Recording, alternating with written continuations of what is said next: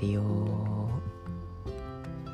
いということでね始まりました。前田がミッドナイトオンレディオそうえっ、ー、とねまあ本、まあ、今回のラジオはちょっと、まあ、私の趣味で申し訳ないんですけどあの魔法少女まどかマギカって皆さんご存知ですかね。あの超国民有名国民アニメのもう下手したら何あのサザエさんとかまる子ちゃんレベルで人気の高い不動のアニメ業界屈指の1位の、えー、アニメねですよね。ですよね。はい。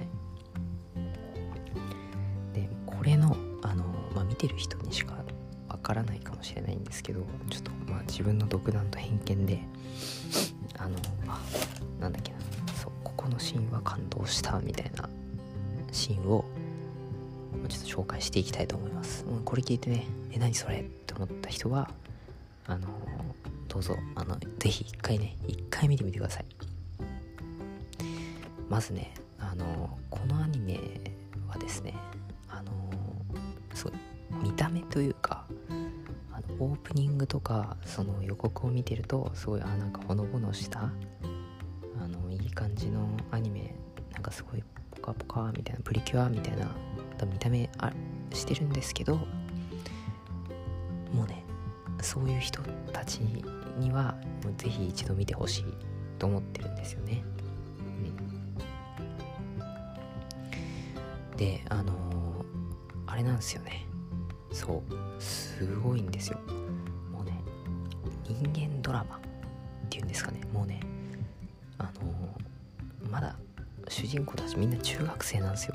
中学生なんだけどそのねあのー、一人一人の物語がねあえてそのちゃんと書かれてないんですよね。っていうのも主人公5人ぐらい5人っていうかまあ主要人物が5人ぐらい出てくるんですけどあのあえてね一人大体アニメってあの一人一人の描写が後々あるじゃないですか。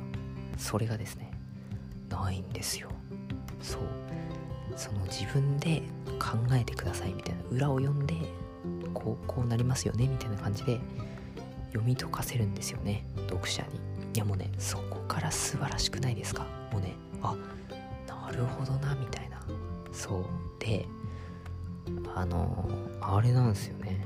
もう何て言うんですかね。あの最後の最後でそあここにつながるんだみたいな。もうね伏線回収がすごいんですよね。そう。最初結構謎が多いんですよ。一回見て「うん?」っていう「えこの人誰?」みたいな。なんでいきなりなんか知ったかぶりの口をしてんの？みたいな。あの子が出てくるんですよね一人ね。でもその子は実は何度も何度もこう過去を繰り返して今に至るみたいな。なんかねもうすごいんですよね。もう本当に素晴らしい人間ドラマが描かれてるんですよね。中にもその何中学生ならではのその恋愛観とかやっぱあるじゃないですか。例えば好きな子に好きな男の子とか女の子に女の子がいるけどその告白できないみたいなあるじゃないですか。いやもうねそのやっぱりねあああいいってなるんですよね。うん。やっぱり何て言うんだろうな。そのああやっぱそうだよね。この事件にはみんな思うよねみたいな。結局その人はあの何かを願った分だ例えば誰かのために生きようとかあのね絶対人のためだけに生きるって言ってももうね人間は誰しもあれなんですよ。どこか対価をねこう望んでしまう生き物なんですよね。でそれが出てくるのがえ、ー、と、まあ、名前挙げると三木さやかなんですけどそう。あの三木さやかっていう登場人物がいましてそう。その子がそう好きな男の子がいてその人のためにねあの人のためにっていう風に願ってその魔法少女になるんですけどでも結局最終的にはなんか人をね憎まずにはいられなくなってしまうっていうぱねそこにあの人間ドラマというかありますよね。結局人はどうしても何かこうちょっとは見返りがあってもいいんじゃないかっていうものを求めちゃうんですよね。私でもそうですもん、はい、もうねこれは共感しましたね。もうキャラ好きになりましたよこれは。はい。っていうのとあとねそう。あの、まどか要まどかっていう女の子が主人公なんですけど一つどんな物語かっていうと主人公が魔法少女になるための物語みたいなね。そう。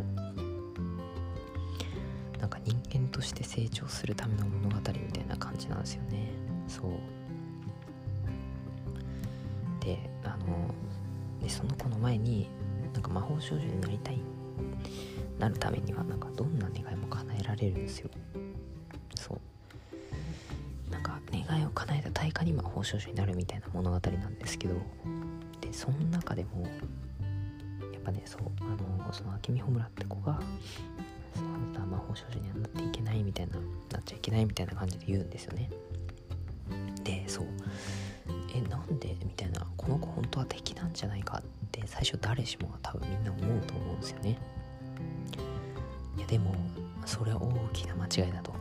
もうね後半過去編に入るんですよ。一つ1話だけ過去があるんですよね。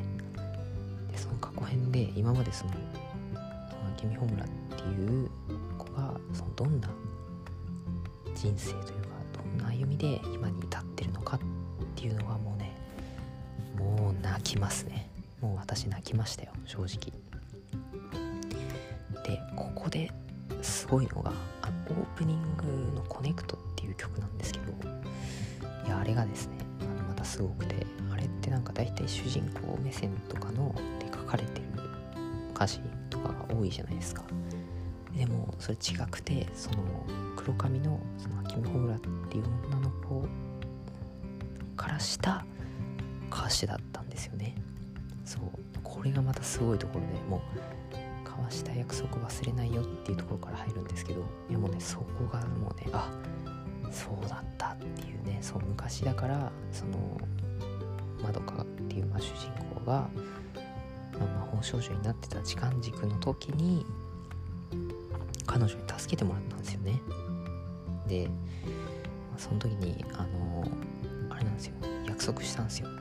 あの私を助けてっていう風にそのまどかと穂村であの約束したんですよね。絶対あなたを助けてみせるって言って何度時を繰り返すことになってもって言ってそっからあの何度も時間を繰り返すんですよね。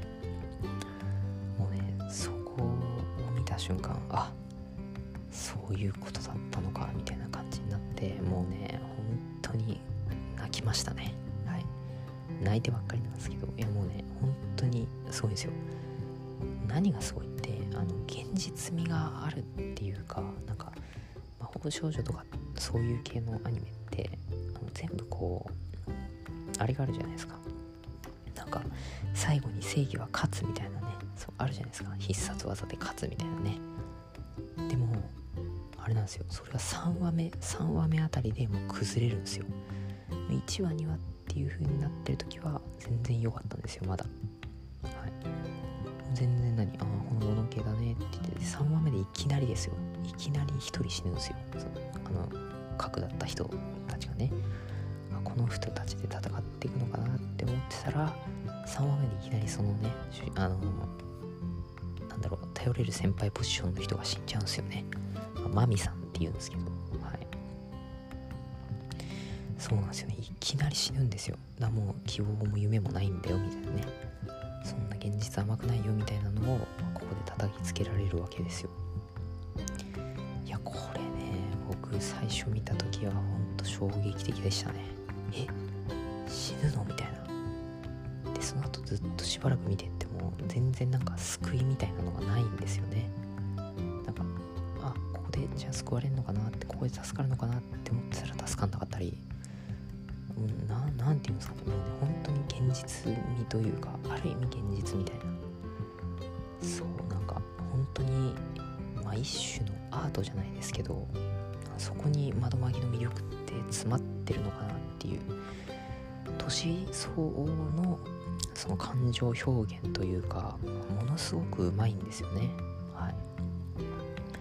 で私まあそれ見てて本当に、最後その最後どうなるかちょっと見てみての楽しみということでね。そう。あはい。えーと喋りきりました。いやすごいですね。10分間じゃ語りきれないということね。ちょっと窓紛にはもうもうね本当に細かく説明するともう30分ぐらいいけるんですけどちょっとね30分もいっちゃうとちょっとあのぐだっちゃうんで、はい、ちょっと今回は結構凝縮してねハイテンポでいきましたね。なんならあの2話ずつこれ全部で13話なんですよ。そう。そこもすごいんですよね。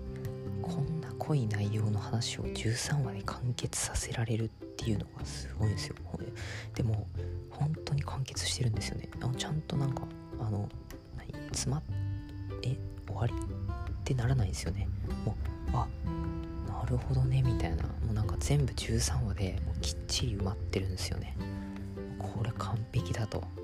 これほど綺麗な人間ドラマのアニメはないなっていうぐらいもう私がねあの今までやったアニメの中でおすすめしたいなっていうね感じですね。はい。であとあのちょっと最後に報告になるんですけどまとまぎねそう映画今年ね新しい映画やなんか制作中みたいなのが出たんでちょっとまあもしね、はい、あの映画がね完成したら速攻でねも見に行きたいと思います。はい。という最後は自己満足の、感想でした。では皆さんさようなら。はいはい。